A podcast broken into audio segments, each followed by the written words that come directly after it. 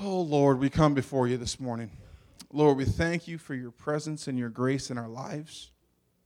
Lord, we thank you for your presence and your grace in this church. Lord, I pray over each person that's here this morning.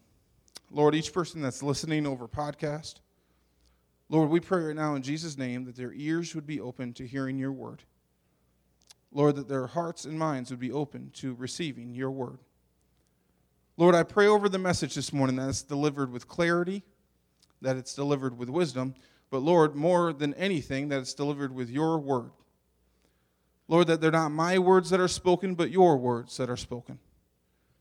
That I'm not just coming off of my experience and bias, but Lord, we're coming straight from your authoritative, scripture. Lord, we thank you that you have given us instructions in our life. Lord, we thank you that you guide us and give us principles on how to navigate this walk that we have called Christianity. Lord, we praise you again and again for your grace and mercy in our lives. Lord, we thank you for it in Jesus' name. We all said, Amen. Amen. Well, this morning, I want to continue in our series on identity. Who are we? You say, Pastor David, this has been a pretty long series. Seems like you've been doing identity. Who are we? For a long time. Well, I may use this again, but as of today, this will be the last of our identity series. So, our identity series is, we're concluding it this morning by finishing up on the gifts of the Spirit. The gifts of the Spirit. Now, I want to go do a quick overview for those who may, ha- may not have been here or those who were here or heard the messages, but just need a quick overview. And so I want to make it clear I've said this every time, I'll continue to say it that we are not a church that follows after signs and wonders. We are a church that follows hard after the presence of God and His purpose in our lives. Signs and wonders will be an effect of this, and I think they should be an effect of this. But they are not the main focus of this ministry. They are not the only thing to attain. So when we talk about signs and wonders, we want to see God move. We want to see the Spirit move. We want to see healings. We want to see miracles. We want to see words of wisdom and knowledge. We want to see faith. And we want to see people speak in tongues. But we want to do it in order. And we want to do it as the Bible directs us. Amen? Amen. So let me say this about the gifts. First, these are not natural gifts that are these are not natural God given gifts and talents and abilities. We shouldn't confuse our natural giftings with spiritual giftings. Uh, second, the gifts are irrevocable. God has given them to you, and He will not take them away. That is out of Romans 11 and 29. Third, the gifts are here for a purpose. What are they here for? Number one, they're here for the edification of the saints. They're here for the edification of the church, for the lifting up of the church, for the comfort of the church. Number two, and the biggest thing here, is they are always, always, always to be used in love. In everything we do, it's to be used in love. And these are the gifts that we've covered so far. We've covered the word of wisdom, a supernatural utterance at a given moment which discloses God's mind, will, and purpose in regards to a specific situation. The word of knowledge, the word of knowledge provides insight into a person's past or current history, not to condemn or belittle them, but to edify them, to bring healing into their lives. We talked about the gift of faith. This is a special gift where the Spirit provides Christians with extraordinary confidence in His promises, in His power, in His presence. Of course, then we spoke about the gifts of healing and miracles. Then we talked about the gifts and how a lot of times they're used in correlation with each other. So the gifts of healing, a lot of times, is used with the gift of faith. A lot of times, miracles are used with the gift of faith. These, these things are used in correlation with each other. Then we talked about the gift of prophecy.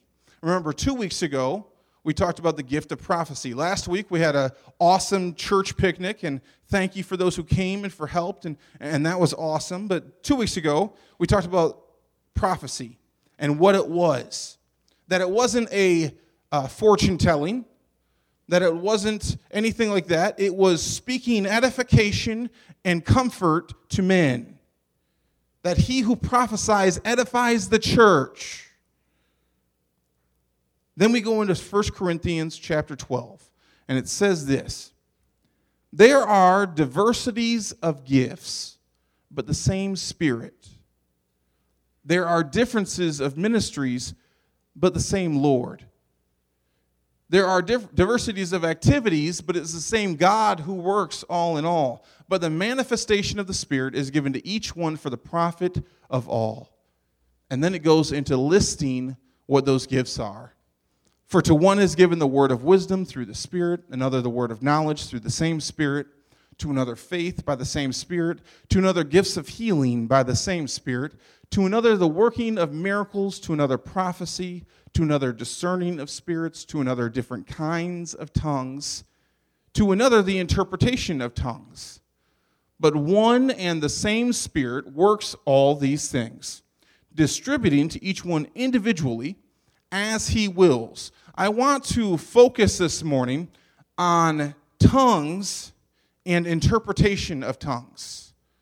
I want to focus this morning on speaking in tongues and interpretation of tongues. Now, before we go any further, I want to read again what the scripture says. But one and the same Spirit, meaning the Spirit of God, the Holy Spirit, works in all these things, including tongues and interpretation of tongues. Amen? Now, I'll be the first one to say that tongues, speaking in tongues, is probably the most controversial gift that we're going to get into. I saved it for last because it is the most controversial. It's something that people kind of talk about, and now there are some churches that it's heavily emphasized. There's some churches where it's not heavily emphasized. There are diversities of gifts, but keep in mind that it's all the same Spirit. The, also, the other thing that's important to understand here is this, where it says, distributing to each one individually as he wills. God is sovereign. God will sovereignly gift you. It is up to him. He is God and I am not. Amen? He is God and I am not. Tongues and interpretation of tongues. I'm going to ask, well, I don't know if I should ask for a raise of hands. Let me say it this way there are some that are confused by tongues. There are some in the church who are confused by tongues. It's a mystery to many. You say, Pastor David, what is this tongues that you speak of? What is speaking in tongues? And maybe they've been in a service where they've heard it before and they weren't quite sure what they were hearing. Maybe you grew up in a church like I did where we heard it all the time and it was kind of a normal thing. Maybe you grew up in a church where you never heard it before and this might be the first time you've ever even heard of it. It's a mystery to some. There are many views on tongues from many different sources. But as we dive into the subject, I want us to be always and ever aware of the source that we should go to, and that is the Word of God. There's, there's a lot of voices out there. There's some voices saying tongues should never be used for today. There's some voices saying that you should always use tongues. There's, but there's a lot of different voices, but I want to say let's look at what the Bible says. Is that okay? Let's look at what the Bible says. I believe the Bible says it the way it should be. Now, we have to be careful because we want to read it within context. We want to read it with clarity. Now, I'm going to share today from the Bible as well as my own experiences. And my prayer is that this morning there wouldn't be any confusion. Because tongues can be a confusing thing for a lot of people. I pray that there wouldn't be any confusion but that our eyes would be open to, cl- with, cl- to clearly understand what tongues is, what it's not, and how it can be utilized in your life. Now, it is 11:15. I usually wrap up around 12 o'clock, which means I have about 45 minutes to share with you the message on tongues. There is no way that I can fit an exhaustive study on tongues into 45 minutes. My encouragement to you is to study this on your own as well. My encouragement to you is not just not just take the word from here and say, "Well, that's what I get for the day." It's to go and study God's word for yourself. It's to study, look in scriptures, dig into, into it yourself. But use this as a stepping off point. Use this as a catalyst for your own study. 1 Corinthians 13, verse 1 says this Though I speak with the tongues of men and of angels, but have not love, I have become a sounding brass or a clanging cymbal. I love the word imagery here of sounding brass or a clanging cymbal because sounding brass or clanging cymbal characterizes an annoying sound. It's of no, it's just boing, it's out there, right? I don't have, a, I'm not a drummer, but a clanging cymbal, that's what it sounds like. It's just, it's just out there, it's nothingness. But though I speak with the tongues of men and of angels, if I have not love, I've become sounding brass or a clanging cymbal. We need to have love in everything we do. Amen? So, Paul describes, Paul is speaking to the church in Corinth. He's speaking to the Corinthian church, and he describes this though I speak with tongues of men and of angels. I want to focus on this tongues of men and of angels. What would be a tongue of men? Anybody, what would be a tongue of men? English would be a tongue of men. Your language would Russian would be a tongue of men. Spanish would be a tongue of men, right? Latin, I don't know if people really speak that anymore, but how many here speak more than one language? Nobody here speaks more than one language? Any speak any Espanol? When I say Espanol, like I probably say it in the worst way possible. So I don't speak more than one language either, so that's okay. But I want to bring you to Acts chapter 1. When we talk about when I talk about human languages, when I speak the tongues of men, this human languages, we're going to go to Acts chapter 1. And the account is given to us. Go ahead to Acts chapter 1. And the account is given to us in chapter 4, verses 1 through 8. And it says this And being assembled together with them, he commanded them. Who's he? Jesus. He commanded them not to depart from Jerusalem, but to wait for the promise of the Father which he said, You have not heard from me. For John truly baptized with water, but you shall be baptized with the Holy Spirit not many days from now. Therefore, when they had come together, they asked him, saying, Lord, will you at this time restore the kingdom to Israel? Now you have to understand, they didn't get why Jesus was here, they didn't understand it fully. They thought he had come to restore Israel back to power. They wanted this kind of the political figure. They didn't understand exactly what he was doing. And he said to them, It is not for you to know the times or the seasons which the Father has put in his own authority, but you shall receive power when the Holy Spirit has come upon you. And you shall be witnesses to me in Jerusalem and in all Judea and Samaria and to the ends of the earth. Keep going. And when the day of Pentecost had fully come, they were all with one place. They were all in one place. We find them in this place called the upper room. We find them in this place, the upper room, this is what we call the upper room experience. And when the day of Pentecost had fully come, they were all with one accord in one place. And suddenly there came a sound from heaven as of a rushing mighty wind, and it filled the whole house where they were sitting. Then there appeared to them divided tongues as of fire, and one sat upon each one of them. That it appeared that there was fire above them, and that it sat on each one of them, and they were all filled with the Spirit and began to speak with other tongues as the Spirit gave them utterance. Keep going And there were dwelling in Jerusalem Jews, devout men from every nation under heaven. From every nation under heaven.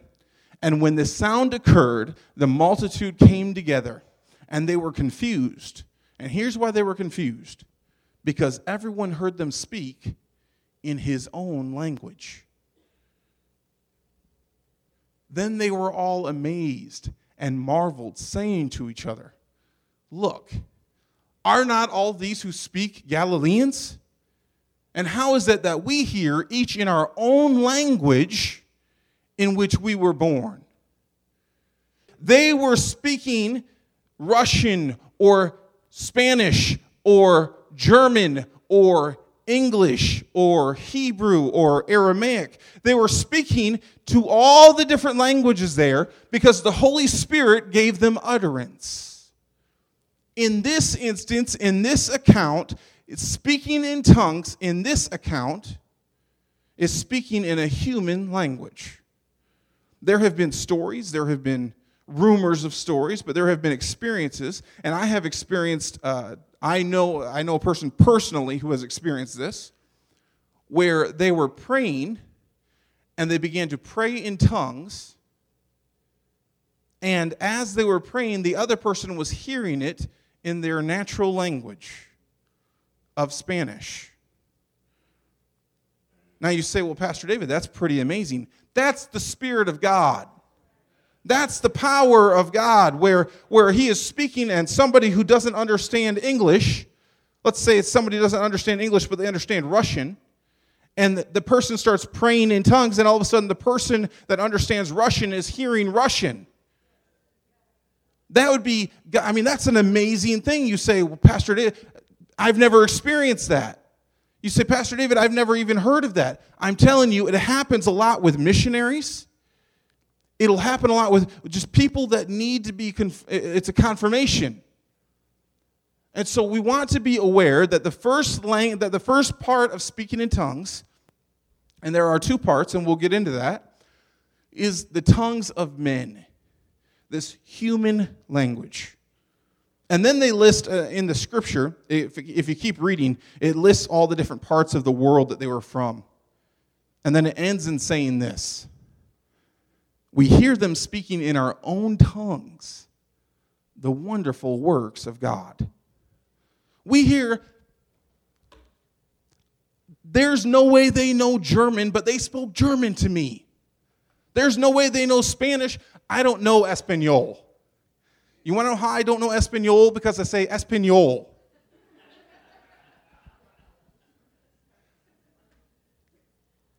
That's how I don't, I don't know another language. I know very little. I know very little of other languages. So, the account of the upper room is that when they spoke in tongues, they were speaking in a known human language. A known human language. And this is the first type of tongues. Now, I would say that this type is probably the least controversial because it's so amazing.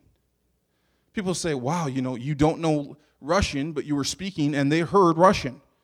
And it, I mean, it put forth the gospel and they were hearing them, the wonderful works of God. That's an amazing thing. There's not a whole lot of controversy when it comes to hearing another human language. People say, wow, that's amazing. That's, that God would do that. That's incredible.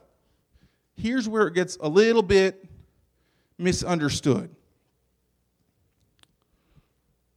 The second type of tongue because we talked about the tongues of men, now we have to talk the tongues of angels.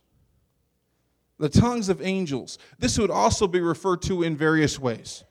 Maybe you've heard somebody say praying in the Spirit. Maybe you've heard somebody say praying with the heavenly language. In other words, these are words that are not understood by men, but only by God. That these are words that are not understood by men, but they're understood by God. You say, well, Pastor David, this is where I don't speak in tongues. Pastor David, I don't speak in tongues. I've never spoken in tongues. Or maybe I spoke in tongues, but I wasn't sure it was tongues, and, and it just sounded like babbling. It just sounded like it just sounded like incoherent words. These, this is a language that would not be understood by you, that would not be understood by your neighbor, that would be understood by God. Now, when I was six years old, I prayed with my father for salvation. Then I also prayed to be baptized in the Holy Spirit. Now, the work of the Holy Spirit, there is a work of the Holy Spirit in salvation. And then there is an overflowing, an infilling, an overflowing of his presence in the baptism of the Holy Spirit. When we talked about the baptism of the Holy Spirit, we talked about John's baptism, which is a baptism with water. How many remember being baptized with water last year? When you were baptized with water, did you get a little sprinkle? No, you got dunked, right? You were immersed in water. Baptism of the Holy Spirit is no different, except instead of water, you're being baptized and immersed and consumed by His presence. Amen? That when I am baptized by the Holy Spirit, I am overwhelmed and overtaken by His presence. And I prayed for the uh, salvation with my father. It was a winter night in Michigan. I remember it clearly that I prayed and I prayed for the baptism of the Holy Spirit, and I began to speak with other tongues.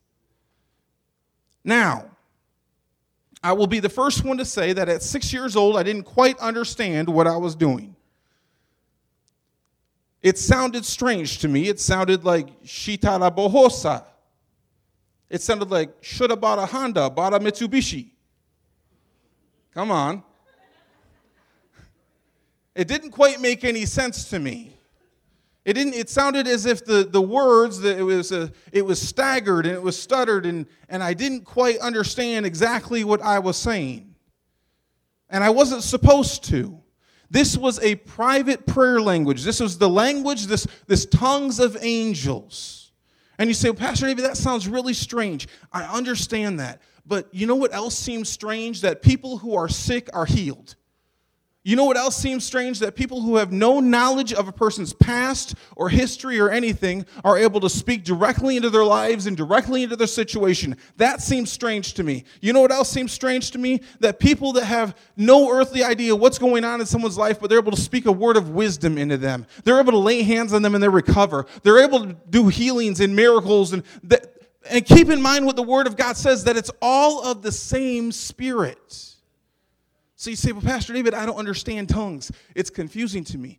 Be assured, the Bible gives us assurance. It's all of the same Spirit. Say, Well, Pastor David, I've never experienced it in my life. I can understand that. There's people who haven't experienced tongues in their life. And the reason for that, we're going to get into the reason why some don't experience tongues. And actually, we're going to get into that right now.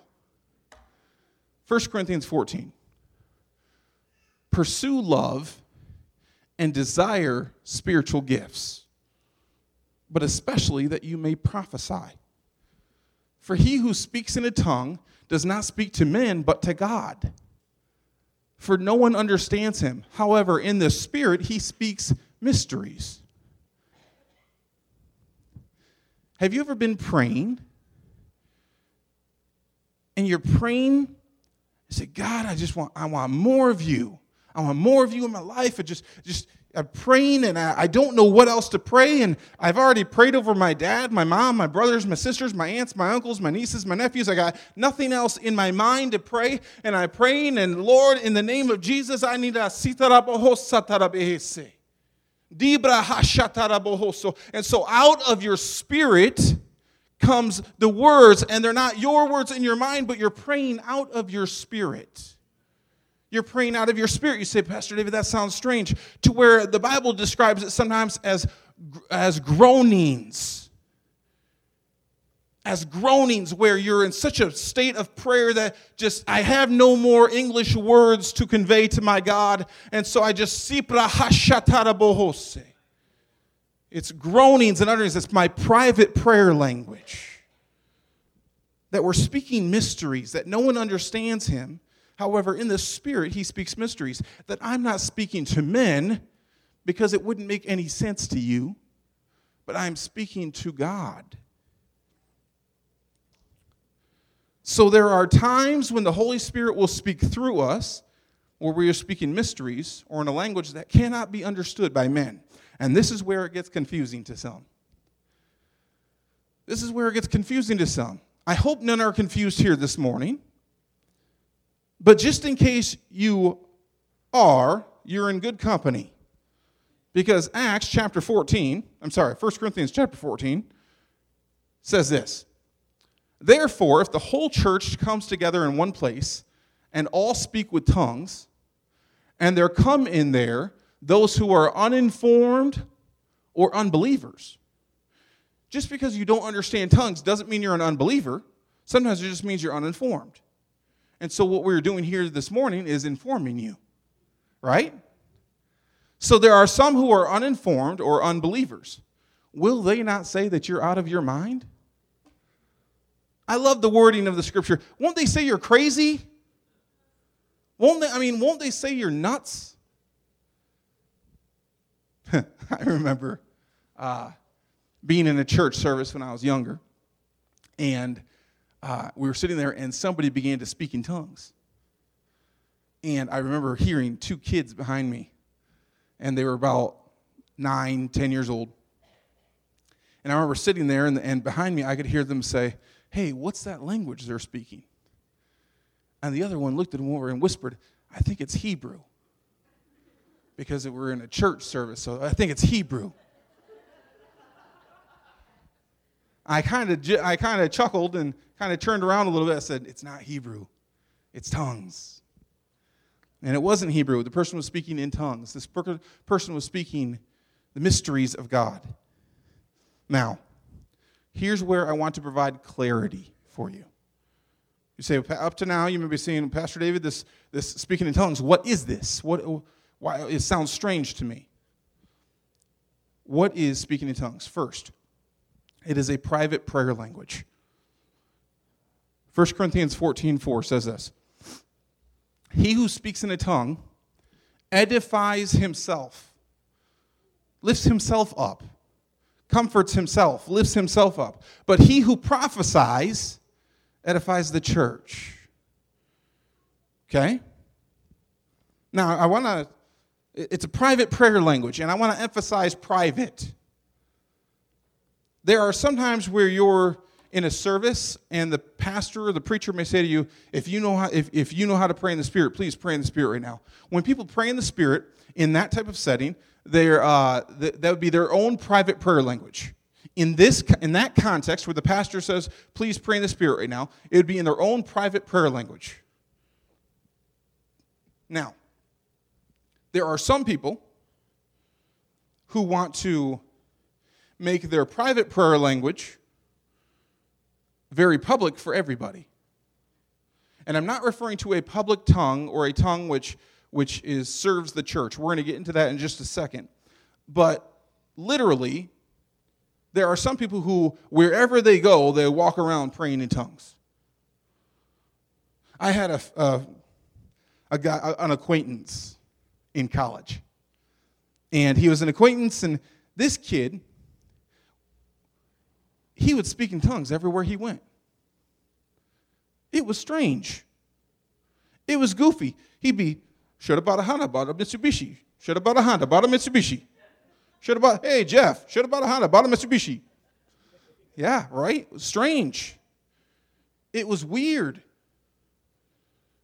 And I'm joking around about Honda, Mitsubishi, and all that stuff, but, but it was strange. It was weird. And I, I said to him, so what are you doing? I'm just praying in the spirit, brother. I'm just lifting myself up. So we sit down one day and we're playing a game of chess. And I don't know if I was winning or he was winning, but at some point he started speaking in tongues. I looked at him and said, What are you doing? Just praying in the Spirit, brother. I said, Unless the Holy Spirit's giving you moves, please shut up. It's strange. It's goofy. Now, I want to speak to you. It was weird. It is a private prayer language. It is when you are in your prayer closet with God, when you are praying that, that you start to speak in tongues, you're speaking mysteries that, that you can, uh, not out of your English language, but out of your spirit, you're, you're offering up to God. It is not just for you to walk around and I uh, speak in tongues and look how holy I am. That's not what it's for. there's as a private prayer language, but there is a second aspect to it. And that is for a public prophecy. For a public prophecy. This would be where there is a person who would speak in a tongue that everybody would hear, and then there would be an interpretation of that tongue. That because nobody can understand what was being said, that there is another person that would interpret what was being said. And that interpretation would be a prophecy for the church to edify, to lift up, to exhort, to comfort. It was never judging. It was never just. Uh, there's, there's, there was a time in my life where a person stood up at a church, the person stood up and gave a tongue. And I say tongue in quotation marks because it did not seem very godly at all. Because what happened was he, he gave the tongue and sat down, and another person stood up and started giving a word from God. And I say word in quotation marks because the word was blasting the pastor. I mean, just going off on the pastor. And he was absolutely out of order, in the wrong against God by doing that.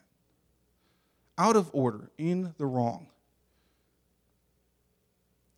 And he sat, and it was weird because as he was giving the word that was supposedly directly from God, it sounded as if he had memorized it but didn't quite memorize it. So he was like forgetting lines and having to go back, and it was weird. It was goofy. When there is a public tongue, when there is a word to edify and comfort the church, it will be clear to those who are there.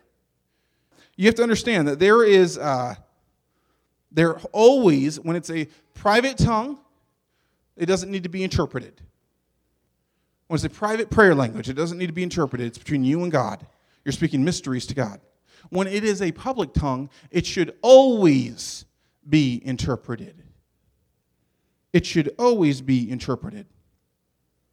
1 Corinthians 14, verse 26 says this How is it then, brethren, whenever you come together, each of you has a psalm? Each of you has a teaching, has a tongue, has a revelation, has an interpretation. Let all things be done for edification. If anyone speaks in a tongue, let them be let there be two or three at most, each in turn, and let one interpret. But if there is no interpreter, let him keep silent in the church, and let him speak to himself and to God. If there is no interpreter, let him keep silent in the church and let him speak to himself and to God. Now, it's interesting that just a few verses before this, Paul, uh, Paul uh, is teaching and he says, Pray that you, may be, that you may speak in tongues and that you may interpret.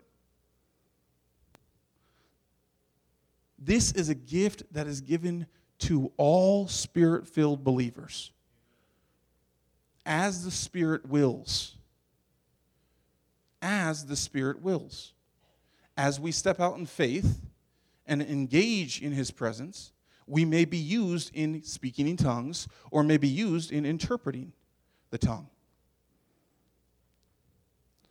Now, I want to say this. Paul, and I want to read this in context. You say, what do you mean by context? I mean, we have to read it with what was happening in the day the church in Corinth was kind of messed up. The church in Corinth, they, they were kind of messed up. They were saying, whenever you come together, each of, each of you has a psalm, has a teaching, has a tongue, has a revelation, has an interpretation. This was not saying, hey, good job, guys. Whenever you come together, each of you has a psalm, a teaching, a revelation, an interpretation, and a tongue. It was saying, whoa, hold on. This is Paul's admonishment to the church in Corinth. This is Paul's correction to the church in Corinth. Why? Because they were having services, and during their church services or church gatherings, they would come together, and everybody had a tongue, everybody had an interpretation, everybody had a revelation, everybody had a psalm, everybody had a teaching, and they went on for hours and hours and hours. And Paul said, Whoa, we need to rein some things in here. There needs to be some correction here. And so he starts giving them guidelines on how to use these things. Now, I want to add this because if you keep reading in Scripture, you're going to see this next verse. verse 34 and 35 of the same chapter says this Hi, honey, I love you. Let your women keep silent in the churches. Lock the doors, Dave. Don't let anybody leave. Let your women keep silent in the churches, for they are not permitted to speak. But they are to be submissive, as the law also says. Bobby did, or Becky looked at me and she goes, Yes. and if they want to learn something, let them ask their own husbands at home. For it is shameful for women to speak in church. This is not a prank. This is not a gotcha. This is truly in Scripture. Now, remember, all the women here, please look at me. Please. I don't want any mails. I don't want emails. I don't want phone calls. Because the reason that this is in Scripture is because of what was happening in the Corinthian church. Okay? This was correction to what was happening in the Corinthian church. Here's what would happen. Here's, here's the picture. The men are on one side, the women are on the other. And if there wasn't something the women understood, they would, the, the, the, let's say the pastor was talking, and all of a sudden he would hear, Hey, Bill! That's not a very good woman's voice. Hey, Bill! The, the thing that that pastor just said, this is really horrible woman's voice. What does that mean? And so they would be yelling across the uh, across the church in the aisle, and it would cause disruptions, and it would it would it, it just made everything crazy. And so Paul is admonishing the church, the, the church in Corinth. This is the narrative of what's happening. This is the, this is just telling the narrative. This is I'm giving you the context here. And so if we're reading it in context, we understand that in that time, for Paul to say, keep silent in churches, that was an appropriate thing to say to the, to the church in Corinth. For, for women should not speak. If they want to learn, ask their husbands at home. It's shameful for a woman to speak in church. It, th- this was the context of the time. Do all the women, uh, raise your hand if you understand. Carrie's like, don't want to raise my hand. raise your hand if you're okay with me right now. Okay? In context.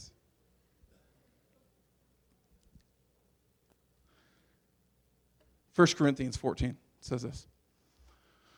Keep going. Whoop, did I miss one? 1 Corinthians 14 39. It says this. That's all right. Therefore, brethren, desire earnestly to prophesy, and do not forbid to speak in tongues. Let all things and it ends it with this let all things be done decently and in order. Paul was seeing the way that things were getting out of hand at the Corinthian church, and he wanted them to always emphasize, he wanted them to always emphasize that things were to be done decently and in order. Stop being, there's what he was saying. He was saying, stop being goofy. Stop being strange just for the sake of being strange. Here's guidelines, here's principles, here's how we can move in the Spirit in decently and in order. And this is how the Spirit moves decently and in order. Amen? Now, I want to emphasize this clearly. We got a few minutes. When we look at Acts 10, go to Acts 10. These are the, the, the accounts of what happened when people were baptized with the Holy Spirit. While Peter was still speaking these words, the Holy Spirit fell upon all those who heard the word. And those of the circumcision who believed were astonished. Those of the circumcision who believed were the Jews who believed in Christ. Okay? As many came with Peter because of the gift of the Holy Spirit had been poured out on the Gentiles also. The Jews were amazed. They were saying, Whoa, whoa, this is poured out on us and them. For the, for the Holy Spirit had been poured out on the Gentiles also, for they heard them speak with tongues and magnify God. Hold on to that. Go to Acts chapter 19, verse 1 through 6. And it happened while Apollos was in Corinth that Paul, having passed through the upper regions, came to Ephesus. And finding some disciples, he said to them, Did you receive the Holy Spirit when you believed? And they said to him, We have not even heard so much as the Holy Spirit. I mean, they had never heard of this baptism in the Holy Spirit. They didn't know this. And Paul says to them, Into what then were you baptized? And they said, Into John's baptism, baptism with water. Keep going. Then Paul said, John indeed baptized with the baptism of repentance, saying to people that, that they should believe on him who would come after him, that is, on Christ Jesus. And when they heard this, they were baptized in the name of the Lord Jesus. And when Paul had laid hands on them, the Holy Spirit came upon them, and they spoke with tongues and they prophesied. They spoke with tongues and they prophesied. Now, I want to bring in these two narratives. Acts chapter 10 and Acts chapter 19 are the two narratives that we see in Scripture that when they prayed, they were filled with the Holy Spirit, and then they spoke with tongues. And that is what happened in the narrative here. But I want us to keep in mind that this narrative is not the normative. You say, Pastor David, what do you mean by that? I mean, it is a description of what happened in that time, but not a prescription for what should happen always. Now, some churches believe if you receive the baptism of the Holy Spirit and you do not speak in tongues, you never receive the baptism, baptism of the Holy Spirit. There's some churches believe that. Some churches will believe that if you do not speak in tongues, you can't even call yourself saved. We have to understand that when we read Scripture, sometimes we're reading a narrative. How many remember the narrative in Scripture, or the, when I say narrative, the story in Scripture? How many remember the story in Scripture of Abraham having to sacrifice his son? We all remember the story of Daniel in the lion's den. Remember the story of Shadrach, Meshach, and Abednego getting put in the fiery flames, right? These are narratives, these are stories, these are, these are not prescriptions for what we should all do. God is not calling you to jump in a den full of lions. God is not calling you to go and jump in a fire. God is not calling you to sacrifice your firstborn son. Amen? Somebody better say amen to that. That would have been weird. Here's what we believe about tongues. What this church believes about tongues, and I believe that is in line with Scripture, that what happened here is the narrative. It's the story of what happened. It is the description of what happened, not a prescription for what should always happen. So there are some people who will pray to be baptized in the Holy Spirit, but they won't speak in tongues. And unfortunately, here's what's, ha- what's happened in the modern church is that those who don't speak in tongues are made to feel less than, made to feel less holy than. They've been made to feel like, oh, I don't have that gift and that's the most important gift. So I must not be truly baptized in the Holy Spirit. There are people that have cried before me saying, Pastor David, I have prayed for it over and over and over, and yet I've never received it. There are some people that would say, Pastor David, just, uh, you know, I've, I, I don't know what's wrong with me.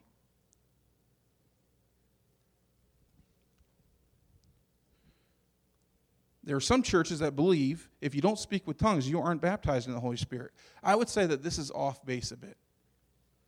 It's not heretical, it's not like heresy, it's not where we should stone them or anything, but it's off base a bit. Because what they're doing is looking at the narrative and saying this is the way it should always happen. Okay? And then there's some churches that, of course, like I said, they say if you don't speak in tongues, you're not even saved. Now, to that teaching, I would say it's absolutely false, it's absolutely heretical, and in fact, I believe it's absolutely sinful. In both cases, the emphasis on tongues is beyond where it should be. Now, I'm teaching on what tongues is, but I want to say it this way. One pastor said it this way. I like what he said Tongues aren't the point, Jesus is. You got it? So you say, Pastor David, I prayed for the baptism of the Holy Spirit, but I haven't received tongues. Tongues aren't the point, Jesus is, so don't sweat it.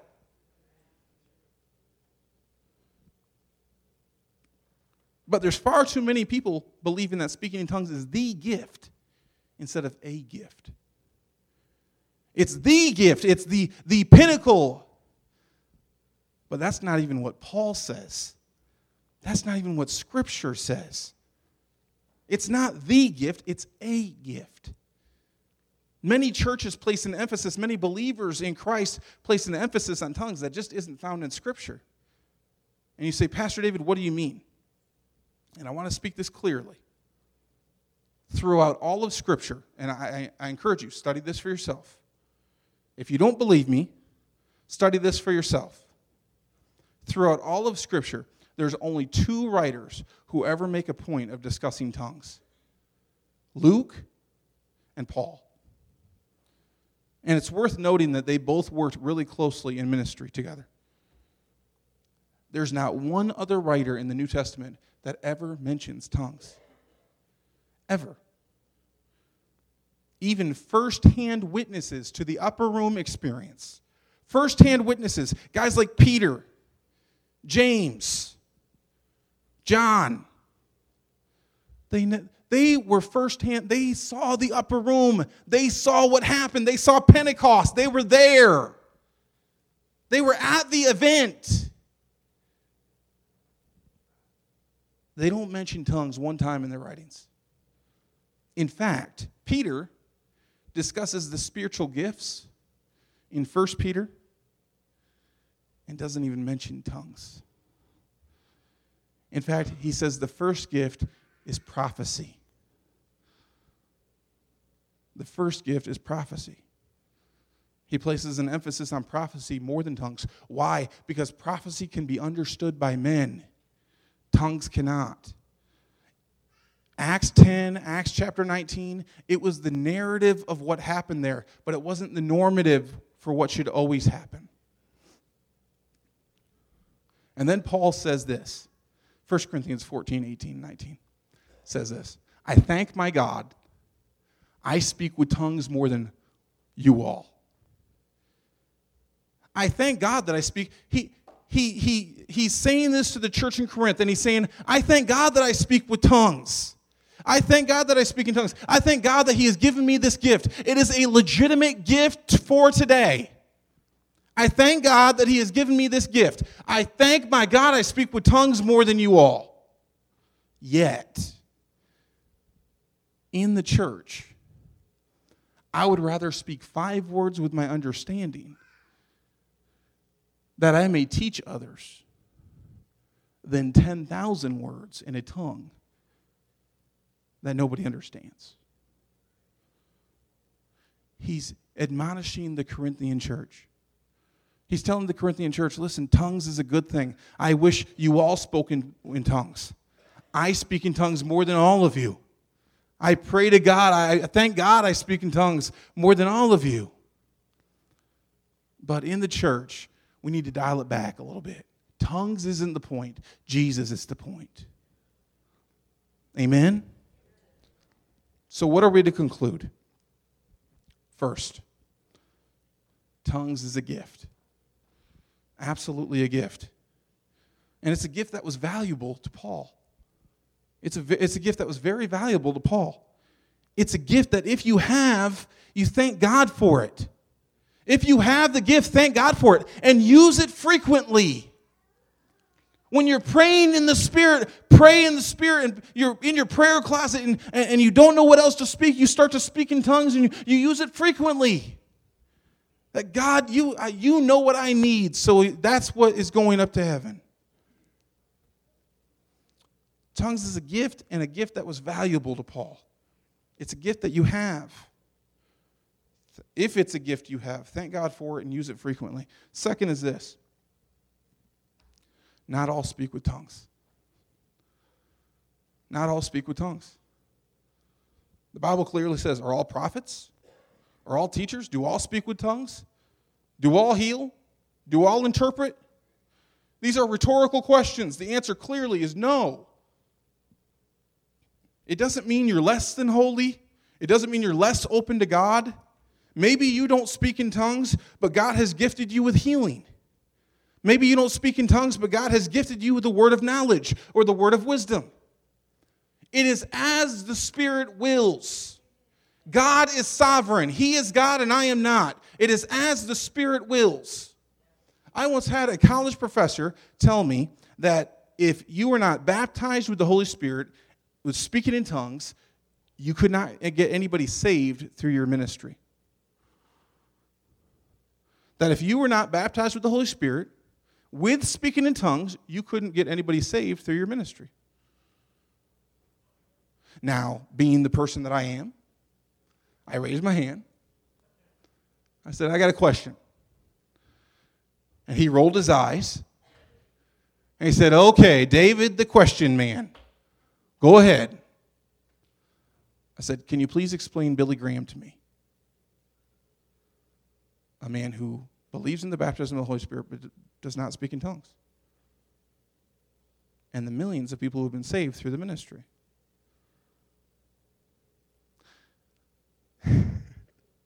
We'll get to that one later. Let's keep going. That's how it went.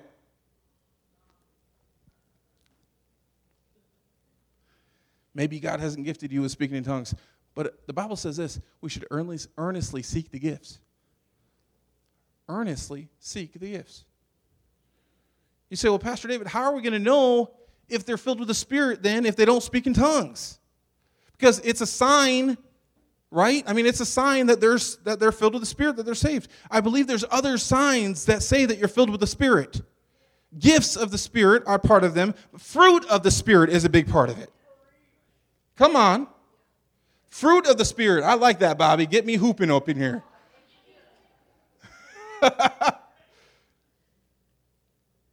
Fruit of the Spirit is a big indicator. Do you have a desire to share the gospel with people? Where the Holy Spirit's empowered you to share your testimony, to witness Christ to people. That's a good sign you're filled with the Spirit. Why? Because He draws people to Jesus the Holy Spirit draws people not to himself, doesn't cause attention, bring attention to him, brings attention to Christ. This is our last teaching on the gifts right now, and keep in mind, the gifts aren't the point. Jesus is the point. I'm going to say it again.